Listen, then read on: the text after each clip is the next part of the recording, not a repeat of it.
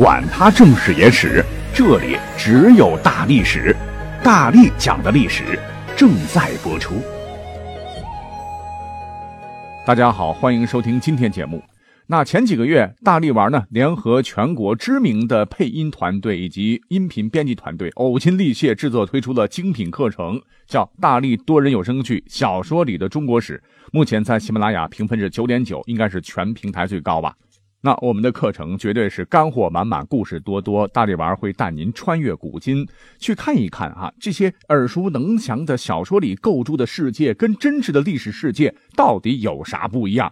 我们已经从《山海经》讲到了流量大 IP《三国演义》，之后还会讲到金庸的武侠小说等等等，一共会讲五百多集哈，会陪您三年五载哈。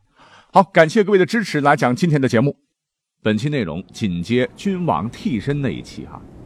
所谓是假作真实，真亦假。他们或许有名或没名，但对历史的影响一点也不小。纪信壮烈牺牲，葬身火海，刘邦得以逃出升天。之后，垓下之围，项羽十面埋伏，四面楚歌，在虞姬虞姬奈若何的绝望中自刎。大汉建立前后四百多年。直到东汉末年，外戚乱政，是宦官专权，朝纲败坏，民不聊生。苍天已死，黄天当立，滚滚长江东逝水，浪花淘尽英雄。让我们遐思而想的三国时代降临了。宁我负天下人，勿天下人负我的曹操。哈，当年呢，其实也有一个替身的故事被流传了下来，因为曹操奸雄耳啊。自封为魏王，以丞相的身份把持朝政，挟天子以令诸侯。有一回，南匈奴单于叫呼出权派使者来许都觐见天子，同时请求参见魏王。曹操可能觉得自个儿哈长得不够精神，便令当时著名的帅哥尚书崔琰冒充自己来接见匈奴使臣，本人却假扮侍卫，提刀站在旁边。那么等到接见完毕之后，曹操派间谍去问匈奴使者印象如何。使者不加思索地说：“魏王俊美，风采高雅，而踏侧捉刀的那个人气度威严，非常人可及，是为真英雄也。”曹操听罢大吃一惊啊，便派刺客中途赶去杀掉使臣。那么曹操从此对崔琰这个替身呢也是很忌惮啊。后来找机会就炮制了一起冤案，将其赐死了。那这个故事的真实性我们在这里就不讲啊，只是因为名气太大，我们就简单的提一提，算是一个开胃小菜。那下面这两个故事啊，才是给皇帝替身系列画上一个圆满句号的重头戏。那前头讲的这些个，包括上期讲的一些故事，你发现没有哈？没有皇帝。都是王或者公，那么请问，我国历史上确认的第一个皇帝替身是在哪个朝代？他又是谁呢？嗯，答案其实是明朝啊。那说起他，绝对是当年明朝的缔造者朱元璋最应该感激的人。如果没有他的话，恐怕可能就没有朱家的三百多年大明王朝了。那这还得从朱元璋刚登基时讲起。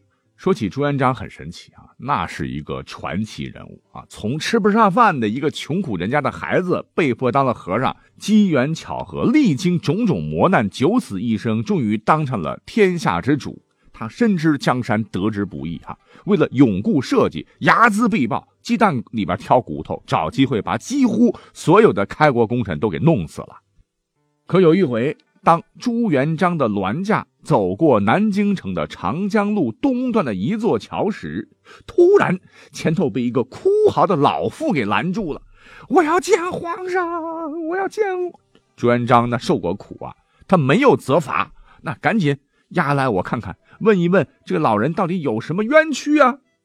只见上来的这位老妇人一身乞丐打扮，白发苍苍，泪流满面，见到朱元璋。他不仅不下跪，反而是怒目圆睁。呸！你这个忘恩负义的家伙，你还记得我儿韩城吗？啊以朱元璋的脾气啊，别人对自个儿这样，早就扒了几层皮了。可当他听到韩城二字，竟然是若有所思，面露悲伤之色。啊，原来朱元璋在称帝前呢，曾率军占据应天，就是今天的南京，称吴国公，与另一支造反的南汉王陈友谅那是你死我活，屡动干戈。在一三六三年，陈友谅逮住机会，是趁朱元璋南方兵力薄弱之机，举兵六十万，是强攻战略要地洪都（今南昌）。朱元璋不能忍呐。也率水师二十万紧急驰援，进至鄱阳湖。于是双方就展开了一场中世纪世界史上规模最大的水战。那战事异常激烈。开战之初啊，朱元璋船小智劣啊，处于下风，被陈友谅高大威猛的船舰是层层包围。眼看着身边的部将一个个战死，朱元璋觉得回天无术了，就被迫提出议和。没想到。那贼陈友谅言说：“你朱元璋罪大恶极，是死有余辜。不过你若是肯自尽，我就愿意放你的将士们一条生路；否则，你们全部被诛灭。”那为了让革命事业继续下去，哈，朱元璋想来想去，哈，是悲痛的在船上就写下了遗书，哀叹道：“孤舟被围，势不能动，虽有神鬼。”奈何能为啊？便准备自刎。那就在这时，旁边的一位将领韩城力谏曰：“主公不要啊！自咱起义，历经艰辛，眼看着元朝大厦将倾，百姓就要迎来好日子。今您这一死，必将群龙无首，岂不功亏一篑？古人云：杀身成仁，末将不才，与主公状貌相似，愿替主公殒命。”虽此九泉之下，也对得起严怀父老！说完之后，二话不说，扒下朱元璋的衣服，毅然而然穿上，跳江自杀。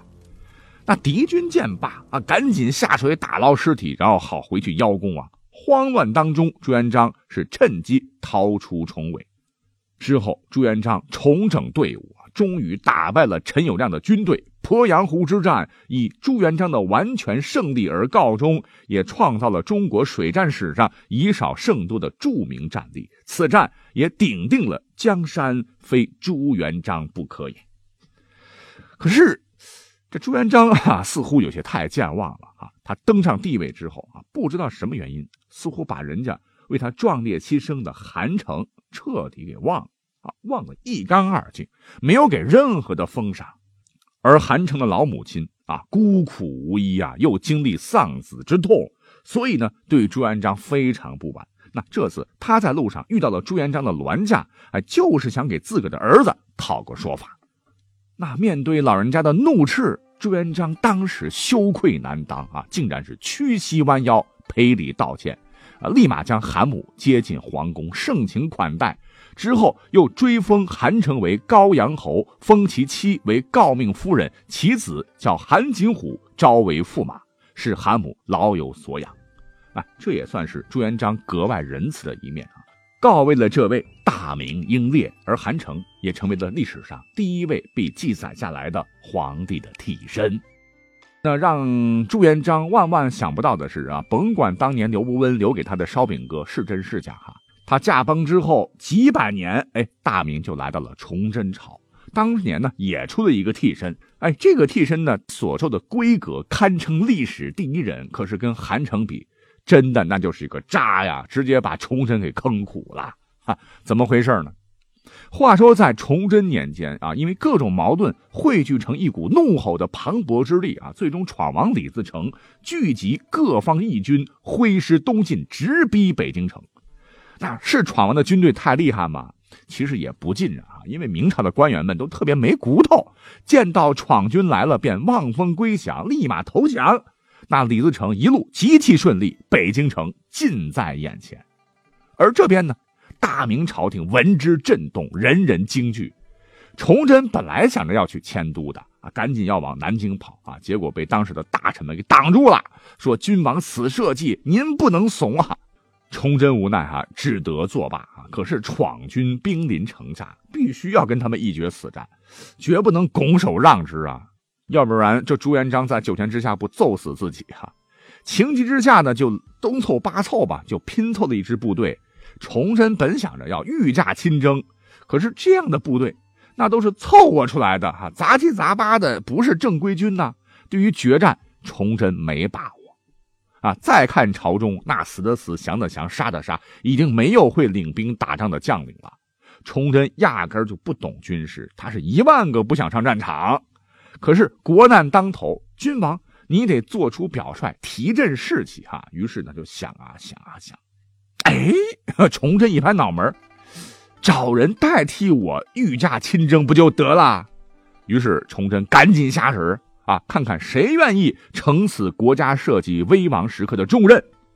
当时朝中啊，只剩下一些知乎者也的内阁大学士了啊，估计也没什么气节啊。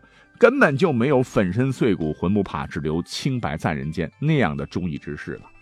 那一日呢，崇祯和内阁大臣在议事时，他突然放声大哭，哭的哇哇哇的，就把国家的目前的困境给大家报告一遍。话锋一转，那各位爱卿啊，都是忠君爱国的国之栋梁，你们难道没有人想替朕分忧吗？啊！大臣们一下子就猜到主子的心思了，纷纷上书啊，说愿意主动的替皇帝亲征。其实每个人心里边都不想去送死啊，只是做做表面文章罢了。当一个个的折子送上来，哎，崇祯压根不表态。嘿，那么就在大家觉得哦，这可能就是皇帝的一个过场啊，放松警惕的时候，一个唤作李建泰的大学士，他刚把请愿奏折递上去。皇帝一看罢，来人宣，就你了，哈哈，把李建泰当时吓了个半死哈。原来崇祯挖坑，正等着他跳呢。你猜怎么着？李建泰家那是山西有名的大富豪，那你打仗需要妈内呀，朝中当时没钱了哈，所以崇祯寻思来寻思去，还就得你李建泰啊。你看你自己主动请求的，朕可没要挟你哈，那你就替朕御驾亲征吧，粮饷你来解决。啊，这可真是一箭双雕啊！啊，这李建泰是有苦难言啊，只得领兵。那么话说当时呢，他出征仪式啊，搞的是热热闹闹，规格非常高啊。崇祯亲自劝勉，执金杯为其敬酒，还赐尚方宝剑，如有违令不从者，杀无赦。也就是说，崇祯当时把该给的荣誉特权通通给他了。哎，要说这个李建泰啊，深蒙圣恩呐，也确实给力。等李自成大军真的来犯时啊，他下令，全军听令，闯王来也！哈，忠君爱国的将士们，给我速速速速一起缴械投降吧！他竟然是两腿一软，咣叽率军归降了。哎，这就直接导致后来崇祯崩溃，是眉山自缢啊。那之后呢？这个皇帝的替身李建泰啊，更是刷新了人们的三观呐！投降李自成以后，清兵入关了。李自成在与清兵战斗中被打败，李建泰调转枪口，又背叛了李自成，开始围剿李自成，最终呢，闯王兵败被杀。清军也觉得这小子实在是太反复无常了哈，就将其罢免。那李建泰气不过，又开始反叛清兵，最终被清兵围剿。最终身亡，给口碑极佳的替身界留下了耻辱的一页。好，关于这个系列，我们圆满收官，下期再会，拜拜。